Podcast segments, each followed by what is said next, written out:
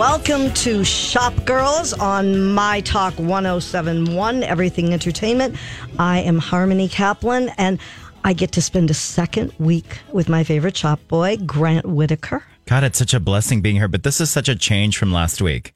Yeah, it's a little quieter here than it was at US Bank Stadium Yeah. with the Holiday Boutique. It was fun. It was really fun, but I kept feeling like people were going to jump on us at the table. Well, they kind of did. That could have happened. That could have happened. But we are back in the studio this week. Although I do want to mention, Allie will be back next week, and we will be at the Galleria next week in Edina for Small Business Saturday. Right? Yeah, I love the there are some small businesses. That's one of my there, too. favorite spots. Yeah, It's my too. hood. Me too. Yeah, I like that place a lot too. But we've got so many things to talk about today.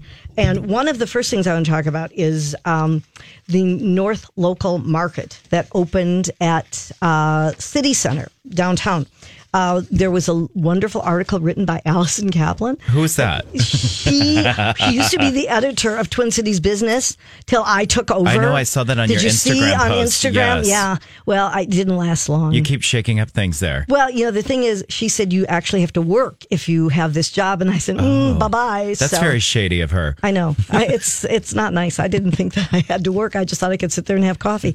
anyway, uh, in City Center, there is an exciting new um, venture that Mitch Berthume, who is just the best organizer of. Uh, pop-ups and markets, local markets in the Twin Cities.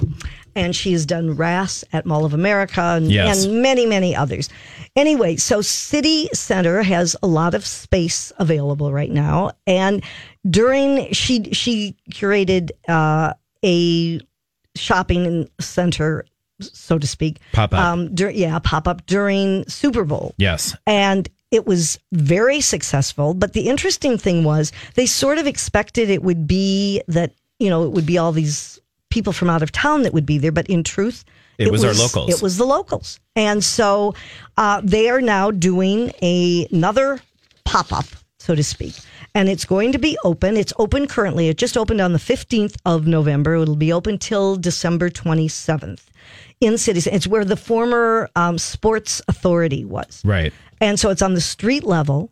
The interesting thing is now, as opposed to being out in the open, they can actually lock it up at night, and so that helps all. And of had you done the visit vendors. during the Super Bowl? Well, I I was downtown during the Super Bowl. I wasn't there, but I was there the day it opened, Thursday. Okay. so I was just I was there during the Super Bowl. Okay, and did you find it fun? I did. I thought it was a great venture, especially, and I thought it was a really good use of the space. Well, it is, and and I think the big difference is it's not like Mall of America or Rose Rosedale's, you know, with Rose and Loon or what is now Four Post at the Right. Mall of America, which are really more set up to be almost like a store, a department store. This is really um, a big empty space Right. that these thirty five vendors have set their their wares up in, and it's a great place for some of the small brands, and uh, to kind, they don't have to sign a long term lease, and they can see how it goes. And you'll find some of the sort of tried and true ones that we love Like to find at these pop- is there, Yes, and- thumbs cook thumbs cookies, um, and still kicking. But there are also some new ones. There's this great kids wear line called Peregrine very very cute things uh, the homegrown company which is apparel and wet rock company they create industrial furniture and decor with salvaged materials how do you like that that sounds very good. so their hours are Wednes uh, weekdays from 10 a.m. to 7 p.m. and on Saturdays from 10 a.m. to 5 p.m. And you know, I think I I bought a couple gifts while I was there, and it's it's a great idea. You're supporting locals, but it's really kind of fun too. And I might as well at least give my husband a plug too because his watercolors are there. nice. Yes, they're hanging. So now, when the do they close? Like, what's the end date for the, entire market? The end market? date is December 27th. Okay. so just past Christmas. That's kind of nice, though. So yeah. I mean, So- they made such a great use of the space during the Super Bowl. I'm sure it's similar in terms of layout. So if you got to visit it during the Super Bowl, you know, it's a great holiday right. stop. Right. So um, anyway, I would suggest everybody check that out. It's really uh, a fun market, North Local Market. Well, I think too, if you're kind of nostalgic about downtown shopping, Yeah, it's kind of it. It's different downtown now. I gotta is, say, I haven't been down in a while, and it's Yeah. certainly different. But this adds some real spice to it. So you were at an event yesterday. You part you participated in an event Yes. at Dugo, uh, which is at the Galleria, Mm-hmm. and they had Nicole Miller, the designer, there. So, can you tell us a little bit about the highlights and tell Yeah. us So was she nice? Was she a diva? Tell us no, all the she details. was. Yeah, I will. Um, she was. She was wonderful. So Dugo, as you mentioned, which is at the Galleria, um, had asked if I would come in and kind of be the celebrity stylist and do a Q and A with Nicole. Oh, fun! So Yeah. we hosted a Q and A at was Crave. it in the store? Oh, was it Crave? It was Okay. at Craven, the kind of that really beautiful back glass room Yes, the fireplace. yeah. and she was lovely. I mean, she they. I mean, they had her resort collection, spring collection, all of that came in. So it was nice to see all those pieces and see her work. But it was really amazing to talk to her about her history and how it started and where she is. And she was true and tried to say that you know she's more rock and roll. That's really Oh, who she okay. is. Yeah. she looks amazing. She you know says basically what keeps her young is she's a windsurfer. Really? Yeah, I mean, I just I had Should such I a start that? probably. Yeah. I think we Yeah. all should start Uh-huh. that. She looked insanely amazing. Yeah, I saw pictures. But the collection was really amazing. We had some models doing a little informal. She was great about answering every question. It was just a really nice time. It was um of all things I will say that she was beautiful and she was super down to earth. Well, that's always good to hear. Yeah, especially for someone. I mean, you can imagine she has licensing in like 50 different brands and Yeah. things right now, and her name is really licensed. And it's super interesting. Her rep, um, James, who is in the Midwest, you know, who brought in all the pieces, just said, you know, he had come from another brand that he had worked at. So it was Lafayette 148. And that was a really cool brand. But coming over to Nicole Miller, it just seems like the price points are really affordable for what they, are in terms of quality. what kind of price point? So I mean, you, you, were looking from you know hundred and thirty-five dollars to the most expensive thing being twelve hundred dollars, but that was But there's a, a fully. de- area- I'm talking about a full decked out leather coat with Oh, okay. embellishments and all of those things. Yeah. I mean the pieces were insanely amazing. They really were. And are they still going to be there? I mean, was it a trunk show? So I mean, did she take everything back with her? Or Um, so are- they'll be there actually through this through Wednesday of this week. oh, okay. Yeah, so people can they- still get and over then to the purpose Dugo. was Dugo brought her in, and then she was at Fashion Fest last night, which is the benefit for Children's Masonic Hospital. Oh, at the okay. U, Yeah. which- and so- oh, right. oh, we had Natalie that- Bushaw on and exactly, talked about that. which is that huge event that they did at the depot last night, and that was that was fun too. I was there last night, and then walked in to have a drink, and there was Nicole, and so that was some additional time, and so it was really wonderful. Oh, well, that's good. Okay. Yeah. Well, that's exciting. So you still have time to get over to Dugo and see the whole collection. So that's kind of fun. So here's a story that isn't so much fun. Um, Bibelot is closing.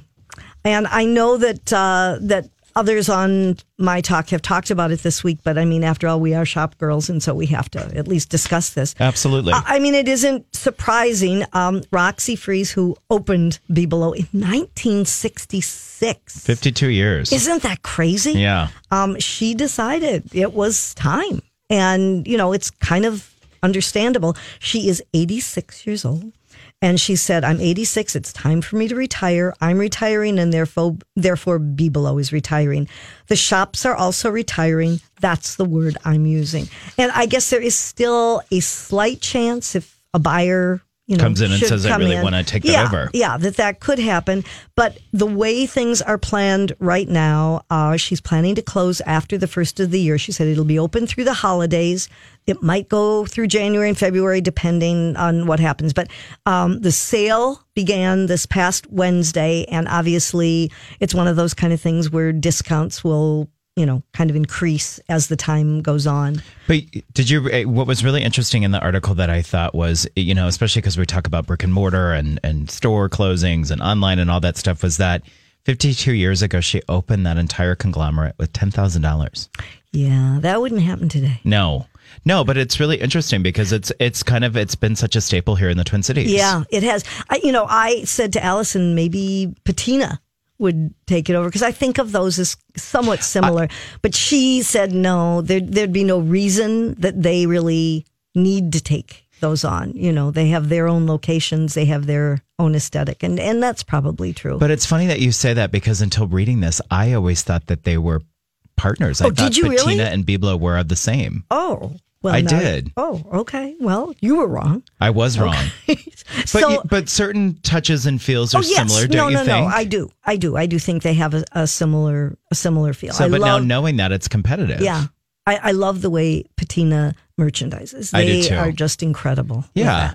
But anyway, we wish we wish Roxy well. Whether Absolutely. she uh, decides to sell or just closes. But what a great shop. name, Roxy Uh, Freese. I know, isn't that wonderful? She could be a stripper Or a drag queen. Okay, well, that's Yes. possible too. So I want to mention that a little bit later in the show, we are going to have a guest, um, Kristal Leebrick, who wrote a book called Thank You for Shopping. It's a wonderful book about all the department stores that we no longer have, unfortunately, but it's it's a great read and a great gift idea. So that will be coming up a little bit and later. it's beautiful, the book. Yes, it is. Wonderful pictures. Anyway, when we come back, we got to talk Michelle Obama. I mean, it's her week, obviously. So stay tuned. We will be back with more Shop Girls right after this. My thoughts. Okay, welcome back to Shop Girls. It is Saturday, and so that means it's Shop Girls, right? It is. And I am Harmony Kaplan here today with Grant Whittaker. The shop girl with the deep voice. Yeah, really deep voice and a little facial hair, but that's okay. Hey, we like shopping no matter. It's if my hormones. What can I say? Yeah, it's okay. Excuse me. Um, we've got lots going on today, and you know we have to talk. This has sort of been Michelle Obama's week. Her book came out, and I was glad to see. I think it was Jimmy Kimmel who said he had thought that the book was called "Becoming Michelle Obama." Oh. And I thought that too, but it isn't. The book is Becoming by Michelle Obama. The whole idea is becoming, and you know, whether it's her or anybody else, you know, how you become your best self. Um, a few people were interested. In the first day, 750,000 copies were sold uh, in the US and Canada. That's audiobooks and Right. written. But it's the only one, you know, that did better first day this year. What? Bob Woodward's book, Fear, Okay. about the Trump administration. That sold 900,000. I don't know why I know these things, but it's really Well, it's number one on Amazon right now, Oh too. yeah, of course, know? of course it is. Anyway, so she kicked off her book tour, and as a result, obviously has been on all of the shows and everything. Um, and it's very interesting to read and hear about some of this stuff. And she said, uh, among the things that she wrote in her book, she said she became when she became first lady, there was an enormous amount of pressure where optics were concerned. And she was certainly aware that she was not only first lady, but the first black first lady. Yeah, absolutely. Um, and so she wanted to make sure make sure that she played the part correctly. Um, she has a different look now than she did then. Um, they they said as opposed to when she was first lady, she is the look is now more approachable and polished than she was then. But that the- it's, it's a different look. If you did you see the picture of her on Elle? I did. um, they did a whole editorial and did a great. You can explain your outfit better than I can, probably. Well, I mean, cover. yeah, I mean, the outfit is really just it's a corseted black corset over a really nice white piece that's Givenchy. Yeah, You know, I mean, but it's she looked- gorgeous. yes, yeah. Well, I mean, she can wear clothes so beautifully. But it's so interesting how we got so obsessed with her style because it also talks about how you know discomfortable she was with the fact that people focused on her style. Right. And and what she said was it's in the book and in in Elle the excerpt in there it says it seemed that my clothes mattered more to people than anything I had to say. In London, I'd step off stage after after having been moved to tears while speaking to the girls at the Elizabeth Garrett Anderson School, only to learn that the first question directed to one of my staffers by a reporter had been, "Who made her dress?" Right. This stuff got me down, but I tried to reframe it as an opportunity to learn, to use what power I could find inside a situation I'd never have chosen for myself. If people, I loved this. If people flip through a magazine primarily to see the clothes I was wearing, I hope they'd also see the military spouse standing next to me or read what I had to say about children's health. And I think that that's an important thing that she realized that you know as first lady and especially in this modern era i think probably certainly ever since jacqueline kennedy Yeah, absolutely. people do focus on the clothes and the clothes are important clothes say a lot as you certainly Yeah. know. Oh, yeah. I mean, I think, you know, you have to define your style at a certain momentum, but I say this all the time. In my work, I use style and trend as a vehicle. Mm-hmm. And that's what she was doing. She was using it as a particular vehicle to speak to all the different things and all the different things that she was passionate and authentic about. You know, it was just Right. a support system. Right. Another thing that she said is she tried to be somewhat unpredictable to prevent anyone from ascribing any sort of message to what I wore. I was supposed to stand out without overshadowing others, to blend in but not fade away. As a black woman, too, I knew I'd be criticized if I was perceived, perceived as being showy and high end. And I'd also be criticized if I was too casual. So I mixed it up. I'd match a Michael Kors skirt with a t-shirt from Gap. I wore something from Target one day and Diane von Furstenberg the next. Absolutely. And I think that, you know, she knew exactly what she was doing. And one of the other parts that I thought was so interesting is, and I don't know that everybody knows this, she paid for all of her clothes. Well, not only did she pay for her own clothes, but anything that she was lent, according to White House ethics, had to go back and be donated. That's right. Yeah, to the National Archives. Well, and, the best thing that that article said was she didn't, excuse my word, four letter word F around with White House ethics. She didn't. Right. She followed. She wasn't them, taking any chances. But she set her own rules and boundaries around it. Yeah. Yeah, absolutely. But I, you know, I don't think people know one of the other things because I saw her on Ellen and I saw her on Jimmy Kimmel And the Today you know, Show, and, Yes, I mean, she just has been week. on that circuit. But one of the things you know she was talking about is people don't realize the first family pays for all their food and Right. everything when they're just up in their quarters and having breakfast or lunch or dinner.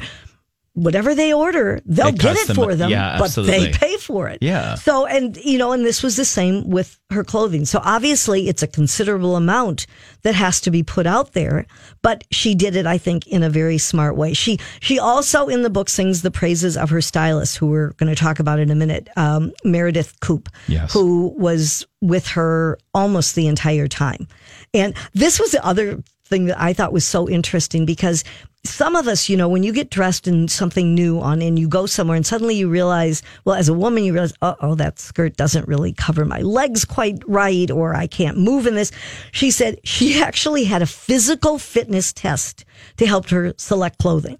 She said she went through an impressive range of motion when trying on clothes. She'd put a dress on and she'd squat and she'd lunge. Oh, it was a full-on aerobics class. Pinwheel, pinwheel her arms to make sure that she could move because she said you never know when you have to pinwheel your arms at a state dinner. But people don't think about that. You know, there's a Right. certain portion of, you know, she has to move and she has to be gra- graceful and she has to speak and all of those different things that she was really concerned about. Yeah. And again, I think because of the fact that she didn't want people to focus so much on the style, she really wanted them to focus on what she had to say. Exactly. Yeah. Exactly. But I mean, you know, what do you, what do you think before we talk about Meredith? What do you think uh, her look on this book tour so far has really been pants and pants suits for the most part? Well, and it's funny because last week we talked about everyone stepping away from that. Yeah. And it's kind of her first time really kind of stepping into it. Yeah. Would you agree? I mean, Yeah, she's not, she I mean, she's always done pants and Right. things, but she's done them in a different way. Yeah. But Yeah. now it's focusing, and her stylist is also saying that it's a little bit more of a, a casual focus for her. Right. And less, you know, I mean, she did so much for people like Jason Wu and Narciso Rodriguez. And, you know, during her time, I mean, Yes. she really Yeah. also was spearheading a lot of African American designers that weren't getting a lot of publicity. So you didn't like her outfit, you said, when she had her first interview with Oprah, the white high pant, high waisted pants. Yeah, you know what it felt like to me. It, I and I'll I'll just be honest. It felt like an Oprah Winfrey outfit to me. Oh. It felt oh. like I'm going to meet Oprah and what may Oprah be wearing, and I'll think about it in that way. I think Michelle it wasn't my favorite. and I think Michelle's beautiful. yeah, I do too. And I love like her hair is very simple and beachy, and it's kind of like it does. It looks a little more effortless. Yeah. And so the pants for me look too contrived. Oh, okay. Do you know what For I mean? the most part, on the other shows, she's been wearing they're flowy kind of pants, And those look great. And it was jackets. that white and- cut in particular that just felt. I don't love the high waisted. To me, it sort of cut her off a little. Well, we bit. were talking about her doing this full on aerobics routine, and I was like, well, maybe you didn't do it in, in those pants that day. you know? but for the most part, she looks great. And and her stylist has been Meredith Koop, who she first started out. Um, Akram Goldman, who Mm-hmm. I Akram is that how you say it, or Ikram Goldman, who has a shop in Chicago. No, it's Ikram. Ikram, Ikram, excuse and you know, me. Myron and I did a show years ago for Ikram. Okay, well, she was her go to person. She couldn't obviously move to Washington with her Right. and suggested Meredith because she was a young And woman. Ikram with- has the most exquisite shop. yes, and I mean, Michelle really Obama does. had, had shopped there a lot. Price points So- are outrageous sometimes. Are they? Yeah. I can't say I've ever shopped there. But anyway, so right now Meredith is focusing on the book tour, but she does still do some styling uh, and has a few other things going. But she said she doesn't see herself doing this in five years. She said it's not a business you can scale because in the end, you have to be there. But for right now, she's focused on the book tour. And I think, you know, she's obviously, Michelle is comfortable with her. And she, what she said that I loved is she said, Michelle obviously has the final okay on an outfit, but she said, she trusts me and she really lets me do my things. So they obviously have a, a good working relationship. So anyway, I just think it's it's fun to see her out there. Obviously, um, she's as real as they get, and I think that's why people are excited to read her book. Well, and it's not just that. She's really trying to do some good and she has Oh, an opinion absolutely. and she's Yep. speaking her opinion. Yep. And it's nice to see that, to just be out there and, Yeah, and be absolutely. yourself. Anyway, we have to, that's our Michelle Obama update. So we have to Love her. take a break. And when we come back, we will have uh, Kristal Leebrick here to talk about this wonderful new book that is out. So stay tuned. We will be back right after this with more Shop Girls. Welcome back to Shop Girls on My Talk 1071, Everything Entertainment. This is Harmony Kaplan along with Grant Whittaker.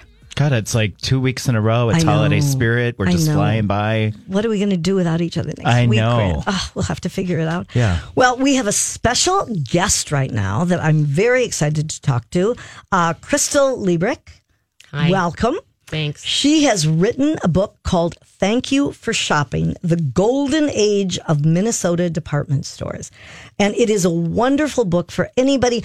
Um, let's see, how far back would you say? When did, when did it all end? Let's, let's put it that way. Well, I think it may have ended when um, Dayton's was renamed Marshall Fields, and um, what was that, 2002? I think. You think that really? I thought when it was still Marshall Fields, maybe it was still okay. Okay, But, so then when know, it became Macy's. Yeah, But I yeah. get what you We'll- mean. It was cut a it off at different. Macy's. It was Yeah. a different spirit, right in certain right. ways. So I mean, really, for almost anybody past the age of twenty, they're going to relate to this and remember what things were like. Um, why did you decide to write this book? Let's let's start with that. Well, five years ago, I published a small book by the that was published by the History Press called Dayton's um, um, a Twin Cities Institution. It was just a small, hyper local little book that went with the History Press, a South Carolina publisher. They have um, a series of books on landmark department stores. So they were looking for a Minnesota writer. I volunteered. I wrote this little book about Dayton's, and when I did that, I realized that there's a lot of stories to be told. yeah. Oh yeah. yeah. Okay. Well, I, I mean, I this just came out. You had your, your grand opening. It was Uh, Thursday. Yeah, Thursday night. And um, I, I guess there, there's so many beautiful pictures in the book. And it isn't just Dayton's where you're talking about Powers and Donaldson's. Donaldson's and some of the St. Paul stores, um, the Emporium, Golden Rule, um, Schuneman's before it became Dayton's, Yeah. Young Quinlan. Oh, sure. And then we've got sure. a few stores from outstate Minnesota too. But I think it's also important because if you're listening to let people know this is not just a small book. This is Oh, a no, coffee it's a table, coffee table beautiful book. book, And- with grand images. And I think a perfect gift for Oh, my God. the holiday season. I really do. I, when I mean, I- Harmony brought the book in this morning, I, I'm, I mean, we're black belt shoppers. That's all we do is talk about Sure. shopping, and I love the history of shopping. This is really a gorgeous book. It's a fun little walk through um, these department stores, 150 years of department stores, really. What were there some big surprises that you found in doing research for this or in writing or things that, that just kind of, you know, amazed you? Well, I was amazed to learn that in 1891, Donaldson's had buying offices in London, Paris, and New York City. Oh my Wow. goodness. In 1891. Really? And I was also kind of surprised to find out that Dayton's actually came like 20 years after Donaldson's. You know, it, Yeah. But they it, sort of It was the young the young store, Yeah. which was kind of surprising. So Yeah. when you're writing a book like this and, and doing this, what's what's the most important thing that you want to get across to the reader that's going to pick this up or the person who's that advocate for shopping? Mostly that these department stores were really were institutions in our communities. They absolutely were. They were such huge parts of people's lives. And do you think that it's what do you think really caused the demise? Do you think it's really just the internet? Or do you think there's something more to it than that? You know, I think our shopping habits have evolved from the get go. You know, Right. I mean, I think when Sears Roebuck came in and started doing the mail order stuff, I'm sure that a lot of um, small town stores closed because of them. So I think, yeah, the internet, yeah, the shopping malls, you know, I mean, all that's kind of led to the demise of the downtown department stores. But I think, I think things just don't last forever. I mean, I think Yeah. our tastes change, and I, I'm not really sure that maybe department stores, maybe we aren't as big of consumers as we used to be. But you know, the interesting thing too, and you know this, Harmony, like when you're looking at those pictures and you see the investment in store windows and like the mm-hmm. display and Right. things like that, why is that kind of dying out? Why do you think? I'm sure money, bottom line. Yeah. No. I- go ahead. I'm sorry. Stockholders want their money. They don't want to, you know. Right. I, But I'm it's that sure. creative. I mean, when you're a shopper and you want to walk and you're you're looking at these brick and mortar places, you know, that's such an impact. I mean, I'm a creative person. I'm always inspired by that. You know, and I remember the days of the department stores Sure. and looking at those windows and stuff. But you know, it's interesting because you have a foreword to the book by Dolores DeFore, who I remember when I started working at Dayton's, I was scared to death of her. Oh, yeah. I worked. I love Dolores. I, I worked. Yes, I'm not scared anymore. Um, I worked in special events, but she was a powerhouse, and she was very well known on the local uh, shopping scene. She eventually was was a president of Harold, Yes, which was also yes. a wonderful Yes. upscale women's women's store. But one of the things that she said is it was a time when we always wanted to touch the merchandise. And I thought that that was a great way of putting it. I, I mean, I still find that today. I mean, are you? Are, let's be honest. Are you a shopper on the internet? Do you do a lot of? Well, it's kind of funny. I just recently, I've been so busy and I needed a new winter coat. I wanted kind of a nice down jacket. And um, I ordered something on the internet and it came yesterday and it doesn't fit. Oh, Yeah, it's it's different eh, when you're when you're dealing with the internet, and there is something about. I mean, I the the biggest mistake I ever made was from a company that I didn't realize was in China, and that it was not really. I, I don't think it had quite the standards it was supposed to, and it was a sweatshirt that came and the fabric. I can't even explain what it was like. It has Yeah. never been worn. It'll be a white elephant gift for somebody. Well, and you know, like looking at your book and talking now and then doing research, um, how do you see that kind of touch and feel continuing in the future? I actually think there might be kind of an opening for smaller stores um, to be more successful now because I think people do like to go shopping in stores, and you know I think the the days of a large brick and mortar building is are, are probably gone, Right. and um, so you know this might be a resurgence of locally owned, smaller boutique kind of places making a a go of it. So I, you know, in thumbing through the book and looking at things, and I was reading all about the stuff when you were talking about all of the events in Dayton's auditorium. So here's the bone I have to pick with you. Okay. Among the things that you mentioned was the teenagers that would come for the top 10 radio show with Bill Diehl. You forgot a very important part of that. What? I was the co host of that show. Oh, you were. I was the one who put the whole show She's together. such a diva. Listen Yes. to her. She had that Oh. bone I to mean, pick. but I put the whole show together. Right. I'm the one who came up with the clothes. I did everything, and Bill would uh, come and show up to do the show, and I would tell him what we're doing. And here you give him all this credit, and I wasn't. Oh, and I really, you know, this is the trouble with this book is, um, you know, I felt like I was broadcasting loud and clear that I'm working on this book, but how do you find people? Yeah. And, you know, I was researching the archives of the two local daily newspapers. I was, Right. you know, pouring God, through things. I was the paper. talking to people and, um, Yeah, and, I and mean, you wouldn't believe all the stories that are coming out now. And it's like, oh, the you, book's you already have to do a printed. sequel. Yeah. No, but I, you know, it, it is funny because obviously, I mean, we've talked about it on the show because I said I've sort of come full circle because when I started working at Dayton's, it was doing this radio show for uh, on WDGY for Dayton's Dayton's Top Ten show. So I mean, it was just kind of funny when I saw that because I thought, oh, I'm chopped liver. Oh, I am so sorry. Oh, it's okay. But you know, the interesting thing is, I know where we, you've got all these different, you know, Twin Cities establishments and department stores and history and things. But you know, having toured the Dayton's project and seeing it kind of ripped back open and seeing that shell, I mean, I can't wait to divulge into this book more because I had so much imagination when they were talking about elephants going up in the elevators and all the things that used to happen there. And, you know, of course, I have a close and personal relationship with Myron Johnson. And, you know, that's so interesting because he has his own history there and going back and telling him. What did you find was the most interesting thing that you learned from all those department stores and events and things that used to happen? Well, to tell you the truth, those teen dances sound like a blast. Oh, I it wish I would have been around and I would have been older and I could have Yeah. gone to them. Um, actually, one of the funniest stories I came across was the fact that Dayton's hosted this work group called Fantasy Unlimited in 1967, and they they had like this simulated LSD trip Oh, on the eighth floor auditorium. Isn't that bizarre? yeah, must that's very right bizarre. 1967. Is that right? That was after, right after. I think that? it was just like this wild psychedelic. They didn't have you to chaperone anymore. No, Harmony. I guess not. They got you yeah, out and- yeah. Let's let's really party now. Um, the other thing that you include in this book is recipes. Yeah. Explain that. What are the these from? Well, I think a lot of you know all these stores had um had They had wonderful restaurants, that people loved and Yeah. held dear, and of course you know everybody knows about the Oak Grill and the Sky Room at the, Right. at Dayton's and the River Room over in um St. Paul, the Fountain Room at um, Yes. Yeah. at, um, Young Quinlan, and it was just fun to kind of find the recipes because I know that that also um tugs at people's hearts. Absolutely, absolutely. The popovers at so you've oh yeah. So you've included those in the book as Mm-hmm, well. So I mean that that is so much fun. I want to also say um you're nice enough to be giving away a book today, and I think what we'll do, Hope, we'll take the. Oh, you tell us what number caller should we take?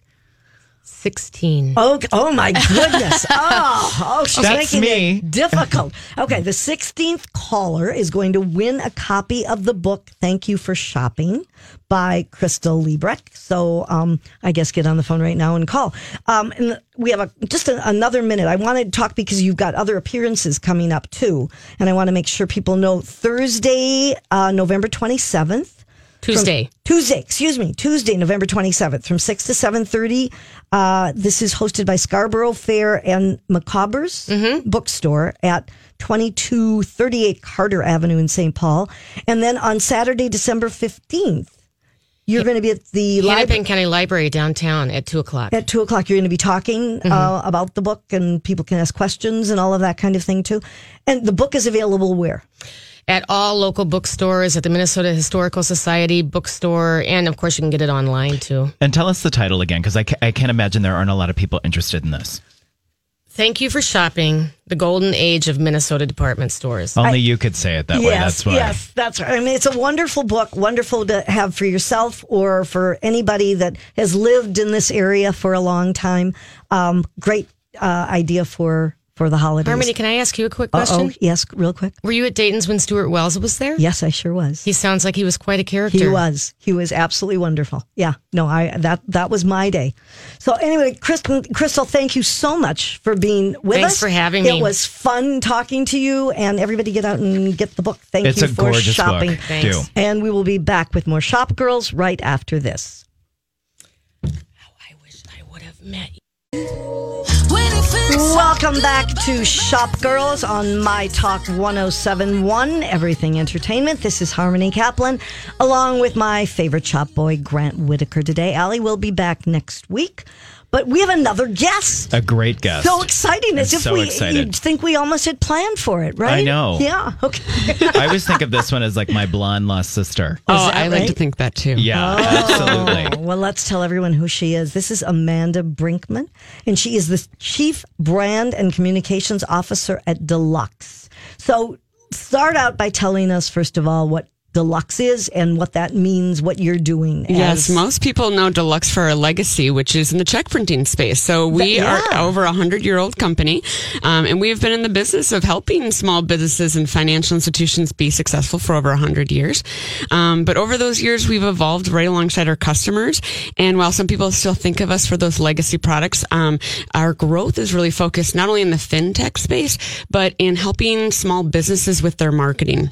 So in working with small businesses all these years, we noticed how much they were struggling with, you know, online presence and their branding and packaging. And, you know, when you start a retail shop or a bakery, it's because you love that kind of a business. It's not because you can't wait to, you know, build that website Right. or manage your Twitter account. Right. And so uh, we help small businesses with those things. So my role is to try and help uh, change those perceptions of Deluxe and, and raise awareness in the small business space of uh, Deluxe. Well, Amanda, you're such a you're such a great individual, but you also have like really great style. I always feel like you look like Pink of the business world. Yeah, that's a Right? good way of putting you know, it. but then you always have all this great Can information. not at all. Not a, not a bar.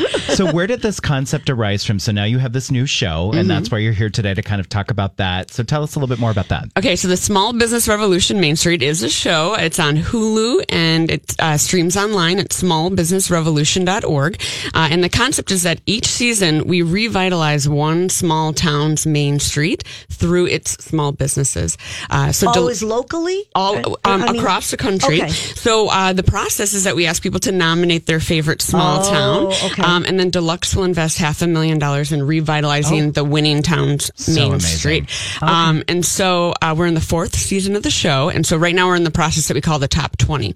So we've narrowed down the twelve. This year we got twelve thousand nominations of towns. Oh, my goodness. Yeah, it's incredible. I think it's because we all have a small town that we there some love. here? Yes, uh, yes, there were, and one of the top twenty towns is actually Fergus Falls, Minnesota. Oh, have you been there, Grant? I have not. I haven't either. Well, so what's a filming schedule like for something like this? So, well, okay. So first, we- so we narrow, so we get these twenty towns, Right. and then we narrow it down to ten, and then we go out and visit those ten um, throughout the month of January. So I spend my entire January on the road visiting these incredible small towns across the country with my team, um, and then we narrow it down to the top five, and then the public votes. And um, each year we Oh, get about a million votes for the winner, um, and uh, and then we go in and we revitalize the winning main street, and we do it by working with the small businesses because the entire thesis of the show is that if you have a strong small business core, your entire town can thrive, uh, and we believe that to be true in small towns, in urban neighborhoods, wherever a small business is.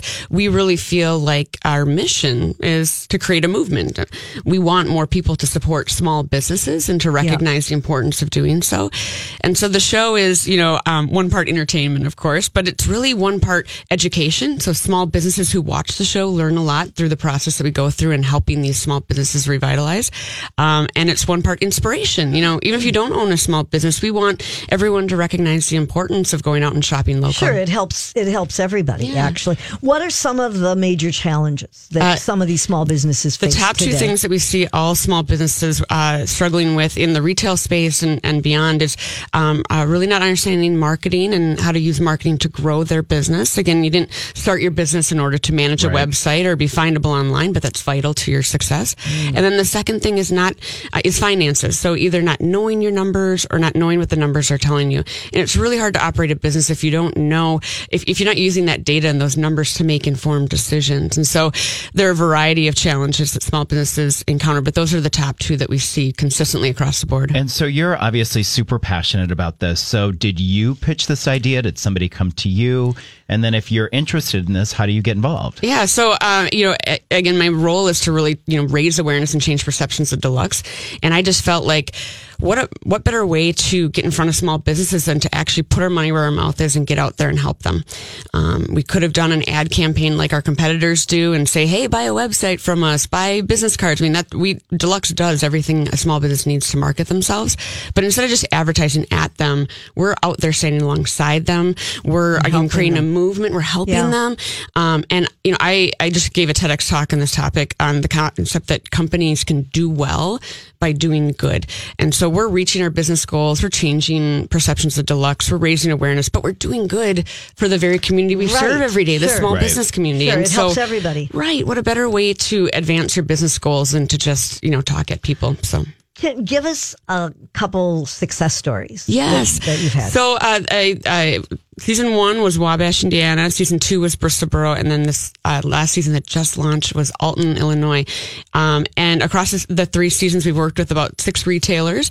Um, and in season one, there's this great bridal shop in Wabash, Indiana. So you have to picture Wabash, Indiana. It's two hours from the, the nearest metro area, right? It's surrounded by cornfields. And there's this uh, wonderful woman, Lisa Downs, who runs a bridal shop.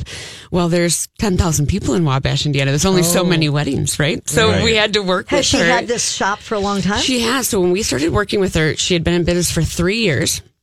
She was $100,000 in debt and had never paid herself. Oh. And we see this across the country. This is very typical. I think Yeah. when you don't own a small business, you look at, you know, people who own restaurants or retail shops and you think, oh, they're rolling in it. And it, it, that's not the case. They're No. working their tail off and, and many times can't account for what they're bringing home.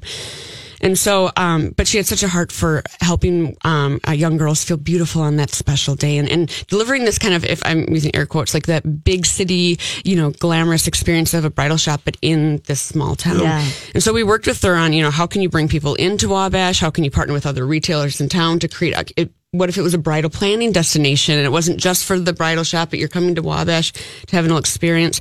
Um, but what was really fun is she went, um, uh, one of the things that we uh, saw that she was struggling with is that when you own a bridal shop, uh, you have purchase minimums from the large dress manufacturers, and that's fine for if you're a big box uh, dress store. But when you're a small retailer, you can't afford to have to have these purchase minimums. Absolutely. And so we just we just challenged her to what if we went and asked the dress manufacturers if you if you could uh, you know reduce those minimums uh, and she did and they have and now um, those purchase minimums have been reduced for if based on the revenue size of your store across the country. It was That's- just for one just- business, and now it's affecting all these great Isn't that businesses. so cool? Yeah. Well, I wish we had more time to talk about it, but that's so exciting. And Amanda, we thank you for coming in. Uh, this Saturday is Small Business Saturday, so it all kind of ties together Yes. too. Yeah. And you're doing good work. Thank you. Thank you for uh, being with us, and we will be back with another hour of show. Shop. I don't even remember what we are. Shop Boys, Shop Girls. Yeah, we'll be back after this break.